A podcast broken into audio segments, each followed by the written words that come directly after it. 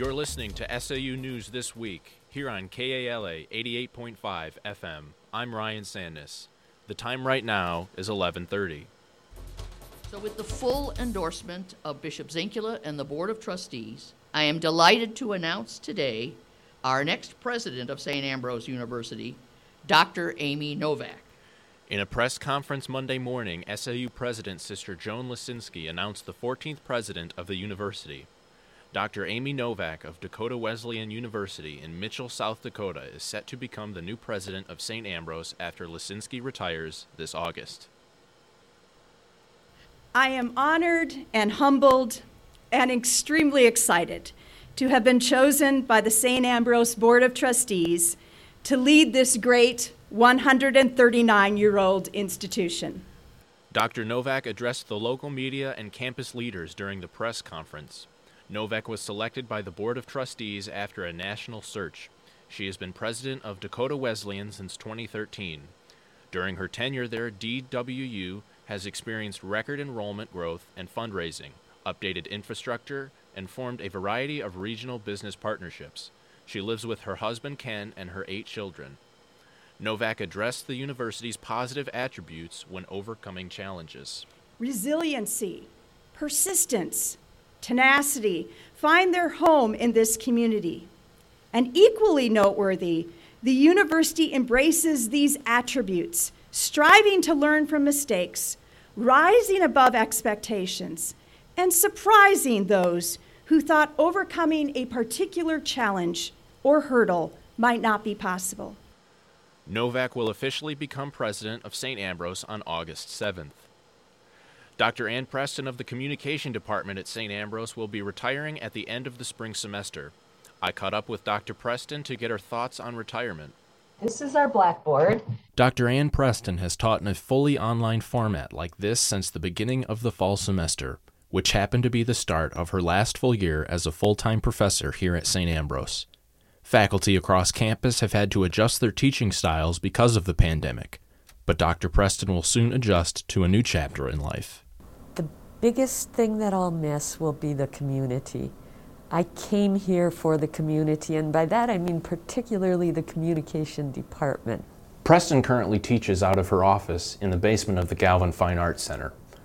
Having been here since 2001, Preston's impact has been felt by her colleagues in the department. She's very intellectual, and so she keeps us honest and keeps us rigorous with our teaching. We don't um, slack off, and she comes up with lots of new ideas. So she's going to be hard to replace.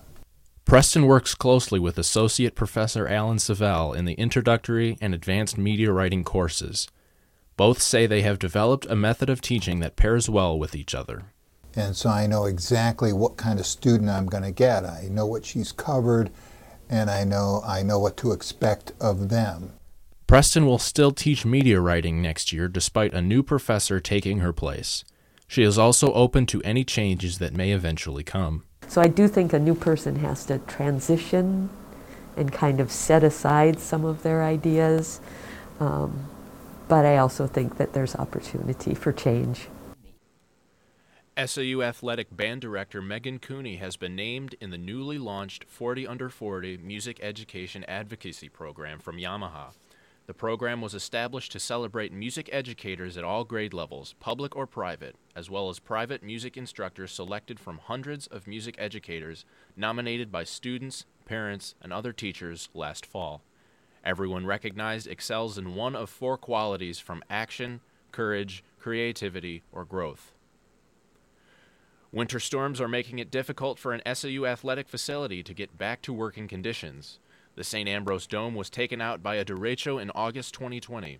In recent weeks, the university has tried to get the dome ready for use, but continuous snow and bitter cold temperatures have delayed its return. Well, we're going to try to run some heat under the uh, roof of the dome to kind of melt some of the stuff off so then we can partially inflate, have that melted stuff run off, and then try to get it all the way up. But again, we're, we're at the mercy of no snow and no wind uh, before we can make that attempt. So our best guess is about two weeks out from now. We can make another try. And obviously, we are as motivated as our athletes are to get the thing up and running again.